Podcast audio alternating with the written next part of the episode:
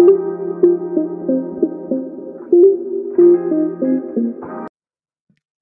everyone. Thank you so much for tuning into the Sit with Snit podcast. I'm your host, Hannah Snitkovsky, and this is our solo episode and Tu special.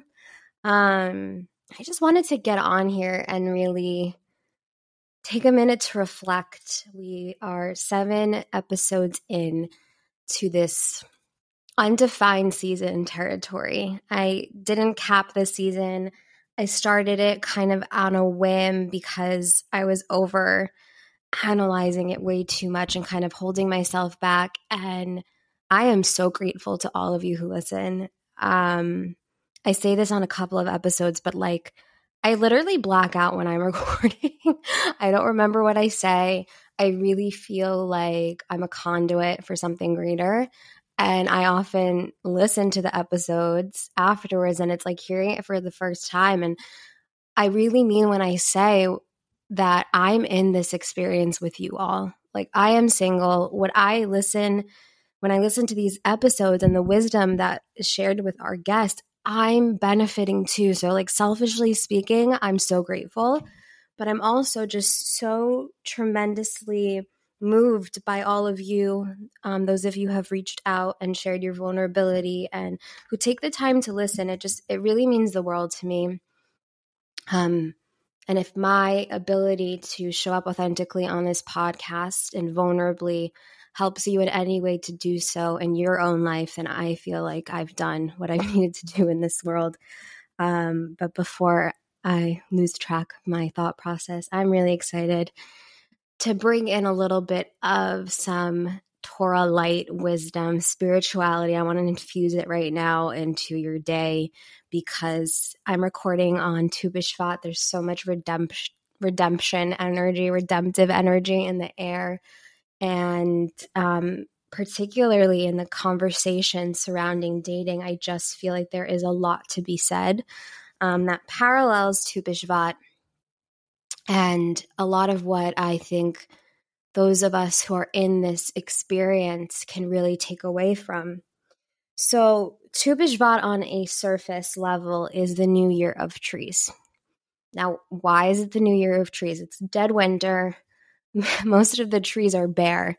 However, this is the time in which the, I mean, I don't know the inner workings of trees. However, what the Torah explains to us is that this is now when the process that happens beneath the surface, we don't see it, but this is when the trees start blooming from the ground and it comes out and we see a tree and we see a fruit.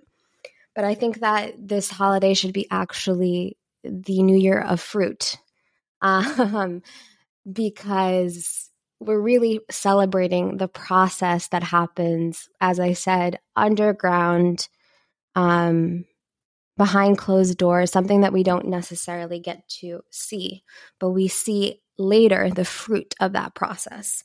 And I think that is such a parallel in dating. Um, I oftentimes like to bring in a little bit of like Rebbe Nachman Torah into my life. And I often just go on um, Breslov.org just to see what they're, you know, posting and I I really do this a lot and I send it into a group that I have where I share Torah thoughts. And I found something that really spoke to me. And those of you who follow me on Instagram saw it. It's from Chaya Rivka Zwolinski. She was writing about the blessings of Tu B'Shvat. And she says the following The Talmud instructs us that when a person enters the barn to measure the new grain crop, he should say the following blessing May it be your will, Lord our God, that you send blessing on the work of our hands. Then he begins to measure and says, Blessed be he who sends blessing into this pile of grain. But if the person first measured the grain and then only recited the blessing, then his prayer is in vain. That's because blessing can't be found in something that's already weighed out, measured, or counted, but only in something hidden, something not yet assessed, or which the eye cannot see. She continues the concept of hiding what is precious to us until the appropriate season, time, and place, when it is ready to blossom and fruit is a concept that permeates the Jewish way of life, right?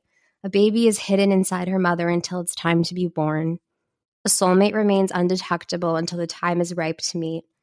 Our spiritual treasures are guarded until they are ripe for revelation. When I read this, it also hit me about modesty, right? Like dressing modestly in Tsunua. Um, I had a teacher of mine when I was in seminary say, you know, what is hidden is blessed. And then when I was reading this, right, what the Talmud talks about is so clear. There can only be room for bracha, which is actually my first my first name. My full name's Bracha Hannah, but my whole life I've gone by Hannah. And there can only be blessing when something is incalculated, right? Or else how is there room for that blessing to go in. Blessing comes from the um, the word briach, right? It shares the same shorish, the same root. Um, and the Hebrew in the Hebrew word briach means like a pool. So blessing is usually a pool, and you can't really constrict blessing. So when we go in and we're having this fixated idea about who we're going to marry, how we're going to meet them, we're fixating, we're confining the space for the bracha to grow. And even more so, not even just about the calculations or the measuring out being done before the blessing, right? If we calculate before the blessing, we're, we're, the ones trying to be in control. First, we need to give thanks. We need to acknowledge who is bringing this blessing down, right? Because you'll have that grain, but without that divinity, without that source, without connecting it to the source, Hashem, your creator, that's just a pile of grain, right? But if you infuse it with the blessing, then it becomes something. What I also connected with is the hiddenness of of this, right? When something's hidden, it's precious to us. I think of a diamond in a rough, right? In order to get our beautiful diamond, we need to work at these rocks, right? These these rough rocks. And only through pressure, intense pressure, do we create the finest diamonds. I know it's so much easier to say it on a podcast, um, put it in a pretty graphic and call it a day. But you're being crafted into the best version of yourself when you are going through the challenges that befall us when we're single. I also wanted to continue with what she was writing because she brings in about Rav Nassan. Anyone who doesn't know who Rav Nassan was or Rabbi Natan, um, Rabbi Nachman actually taught most of his Torah on Shabbat, which means there was no way for people to write it. But Rav Nassan, his greatest disciple, kind of his second in command, had a photographic memory. So he was able to remember every single word that Rabbi Nachman would teach and write it down immediately. It is in his merit that we know the Torah of Rabbi Nachman. And it happens to be that Tu B'Shvat is also the birthday of Rav Nassan. He was born in 1780, which is in the span of actual Jewish history, literally yesterday. So the Rebbe tells us without the careful recording of his work from Rav Nassan, his beloved, you know, Nusaleh, his world changing teachings would have never seen the light of day. And anyone who reads about Rav Nassan's life knows that his entire life was devoted to bringing um, Rabbi Nachman's fruit to the world, and he did not have an easy life. He was persecuted, persecuted, not just by the masses, but other Jews, um, his family even, because he was born of the Misnagdim sect of Judaism, and he decided to follow a Hasidic master. So, just unreal challenges and difficulties that this man um, endured to be able to bring out the the light of of Rabbi Nachman's Torah. Last week, we read um, over Shabbat Parashat Beshalach, which is when we cross the Red Sea. And I actually have the the merit, the zchut of living. Well, I live on Shabbat in in, in the same community as Rebbetzin Yafa Palti. So I, I get to have um, I get to hear her Torah quite often, and I'm really grateful for it. And she was commenting over Shabbat that we often hear Chazal, our sages, say that creating a shidduch is as difficult as splitting the Red Sea. Now, if we can all just close our eyes for a moment to try and picture this, the Red Sea, when we were going into the Red Sea, when we were exiting Egypt to get to Israel, we actually kind of made like a semicircle. We didn't necessarily have to cross the sea to get um to land. The land was on the same side. Okay.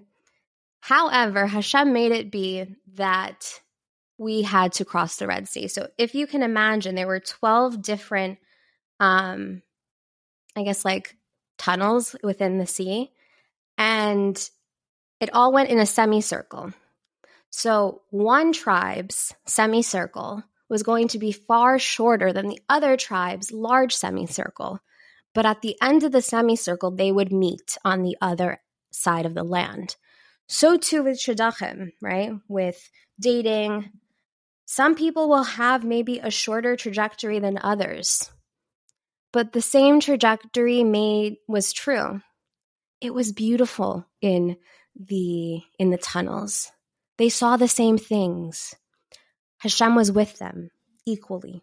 And when she was painting this picture of the semicircles, it just made me realize that perhaps the process in which we meet our significant others might be different but it's still a process that has to be true and individual to ourselves. I'm going to keep reading from this article that Chaya Rivka Zwolinski wrote because she now starts speaking about the Song of the Sea, the Shirat Hayam. And last Shabbat was known as Shabbat Shira because it is the Song of the Sea that we get revealed to us. And it talks about Moshe and the children of Israel singing this special song of praise and gratitude after the miracle of splitting of the sea. Now, the splitting of the sea was an interesting um, experience and phenomenon as well. We're literally standing by water, and we know we see the chariots of the the armies of the Egyptians coming behind us. And Moshe, as he did before, he was always kind of the intermediary between the children of Israel and Hashem. So he starts saying to Hashem, davening Hashem, what do we do? And Hashem's like, this is not the time to pray. This is the time to do. So what happens? A person named Nachshon of the tribe of Yehuda says, you know what? I got to do something. So he steps into the water little you know like when you're going into the ocean or you're starting to like get into the deeper end of the pool you start going on your tippy toes and the water is now rising from his chest slowly to his neck. But not one second does he turn around to look at the people like guys guys it's not working. He keeps going in further and further until the water is literally at his nostrils. And the sea splits. How many times do we feel like we are being submerged underwater and we're waiting for that sea to split? But if the seas split for our ancestors before, why wouldn't it split for us now? So we recite this song each morning actually in our prayers. And those are many benefits to be conferred on those who recite it with kavana, right? With focused intent. But in the Song of the Sea, the children of Israel thank Hashem in great detail for the miracles they had witnessed, the ones he literally just performed. They and we, when we recite it in our prayers, praise and thank Hashem for his glorious triumph, right? For tossing the murderous pursuers and their chariots into the sea, for bringing his people through safety on dry land, and so far. And actually, the Medrash, which is the allegorical part of the Torah um, says that the whole world knew his glory. Because at that moment, anything, any body of water, if you were in Thailand chilling on the beach or you were making soup in your kitchen, that water split. Hashem wanted the whole world to see that what he was doing for the children of Israel. And she goes on to say that the Song of the Sea, Shirat Hayam, is not only about something that occurred previously, but it's about things that have yet to occur. About the splitting of the seas in our life, right? She continues that in during Tu future blessings are hidden from us, just as the early stirrings of the sap in the trees are hidden from our senses. But now, Starting last night, today, we were able to spread our tables with a bountiful variety of fruits. Say each blessing on the fruit. And really thank our Creator for this turning point in our lives. Tu really marks a promise of what's to come, right? The future crop of the trees, as well as an ending and all of the old and a beginning of the new. I feel that this time of year especially i i think i've alluded to this in in different episodes or maybe those of you who follow me on instagram you've instagram you've heard me say this and i learned it from my dear friend mentor rabbanit kalanit cohen and she teaches that time is actually cyclical meaning if you can understand the energy of every month you're able to further tap into what is currently the energy you're naturally sitting with. So the fact that every year the weekly parasha of Beshalach, the Torah portion of Beshalach, is read to close proximity of the holiday of Tu B'Shvat is not accidental. Um, I'm actually looking at this book called Orchard of Delights. Anyone who knows me knows that I read this book every single year. It's a par- it's a parasha companion. It goes through every single Torah portion, and I I've read it now. It's going to be five years, uh, going on six. It's written by Rabbi Avraham Arieh Trugman, and it goes through the Pardes system of understanding Torah, which means we go on different levels of understanding the layers that are happening within what's being read.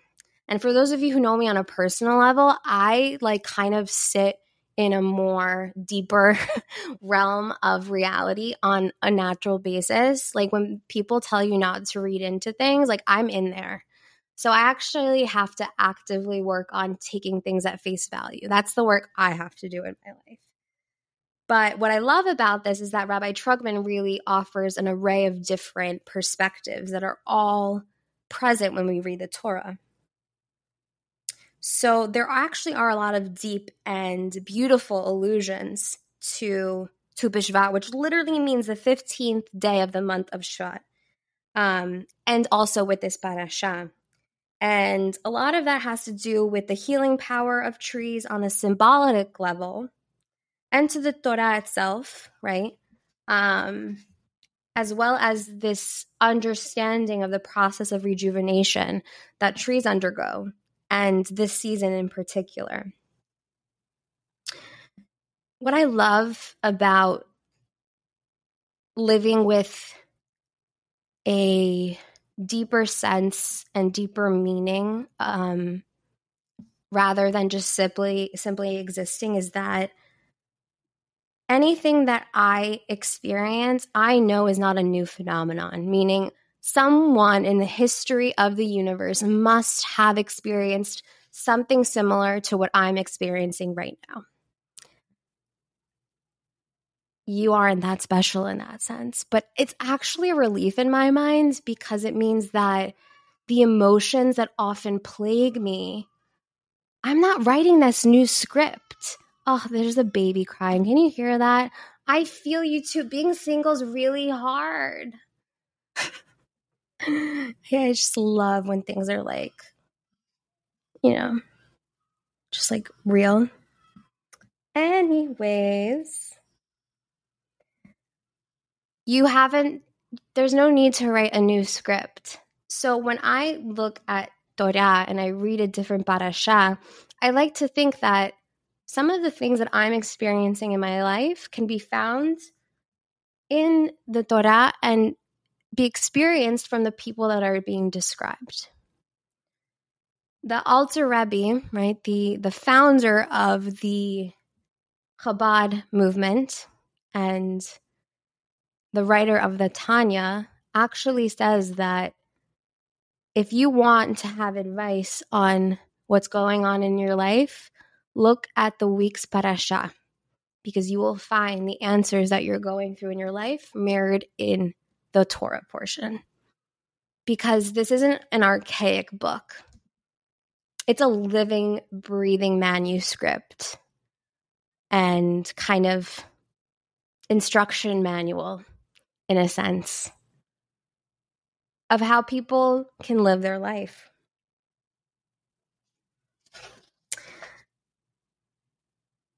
there's this welling up of redemptive energy right now. And it's happening specifically um, in this time period, right? It, you know, Rabbi Trugman says that it's reflected in the consecutive cycle of three holidays that fall on the three full moons of the Hebrew months of Shvat, Adar, and Nisan. These holidays, which are Tu B'Shvat, Shushan Purim, which is the additional day of Purim celebrated in wall cities, aka Jerusalem, and the first day of Pesach symbolize both the transition of winter into spring and the welling up of the forces of redemption. The Jewish people's exodus from Egypt and transition from slavery to freedom is analogous to nature's transition from hibernation and inaction to rebirth and rejuvenation. The sap rising in the trees on Tu B'Shvat represents the beginning of the redemptive process that climaxed in the Jews' personal and national redemption from the narrow confines of Egypt on Pesach. So, further, from a deeper perspective, it's no surprise that this portion is always read around Tu B'Shvat. For in this portion, Israel is redeemed from slavery and leaves Egypt. Okay, great, Hannah. Like, I'm so happy that our ancestors left slavery. How does this apply to me right now? 2023, I don't have a ring on my finger. Like, can you just be real? As Rabbi Trugman said previously, it's not just a redemption on a national level, but on a personal level what are the confines that are holding you back in your life? We've talked about this during the time of Passover, right? Which is in the month of Nisan, which is in a couple of months, weeks. Not panicking yet. But we also have a time to touch into this redemptive energy now when things still haven't hit the surface. What are the things that keep you narrow? Is it maybe that you have a certain type that you want to date or think that you're meant to be married to? Are you narrow minded in maybe the avenues in which you're searching or putting yourself out there to meet your potential partner? What are the narrow confines that are limiting you, constricting you from being free to be truly who you are? Are you scared of rejection? Are you placing too much importance on external validation? What is holding you back? Are you scared? It's normal to be. But if you remember that there is a divine entity that has always been with you, whether you acknowledge it or not, that has been there for your ancestors from the beginning of time and will continue to be with you. If you choose also to have a relationship with it, the freedom tastes a little bit more sweeter. I think there's different dimensions also when you look at a tree. I don't know, you guys, if if you if you follow me on Instagram, I'm always taking pictures of trees and of nature because I'm bewildered by it. I, I don't know how someone can look at the world we live in and not believe that something orchestrated every single thing in it. so too with our lives. I think what I'm excited to look forward to um, unveiling with future conversations and with future speakers on the podcast is the continued understanding of who we are without the paradigm of being in a marriage, creating and better understanding our personal identities without a label. And what I mean to say by that is, who are you? Point blank. Because if you start to forget who you are, it doesn't matter if you're married or not. You need to be you no matter where you go in life, no matter what corner of the universe you reside in. You need to authentically be you and you have to want to be you. The question is have you figured out who that person is yet? And if your identity is reliant on a phase of life or an external value, you're going to subject yourself to a tumultuous existence. I'm also really excited to cultivate conversations on how we can move through the the hardships and the you know the pains of being single how can we come from a whole place when we're not yet ourselves whole question mark or how can we come from a whole place as whole individuals that make up a new and hopefully bigger whole when we are united with our significant other. But more importantly, how does this also relate to our understanding of how the world works and that someone is with you through every step of the way? It's just the beginning. I'm very excited. And I hope that the little bit of sparks that I've sprinkled into this episode connect with the deepest parts of you and permeate the the experiences that maybe are holding you back from journeying into your truth and who you're meant to be in this life. And I'm really excited for the rest of the journey. As always, if you've enjoyed this podcast, feel free to like, comment, share with a friend, connect with me on Instagram at sitwitsnit. And as always, it's all lessons and blessings. Stay tuned, friends. Thank you.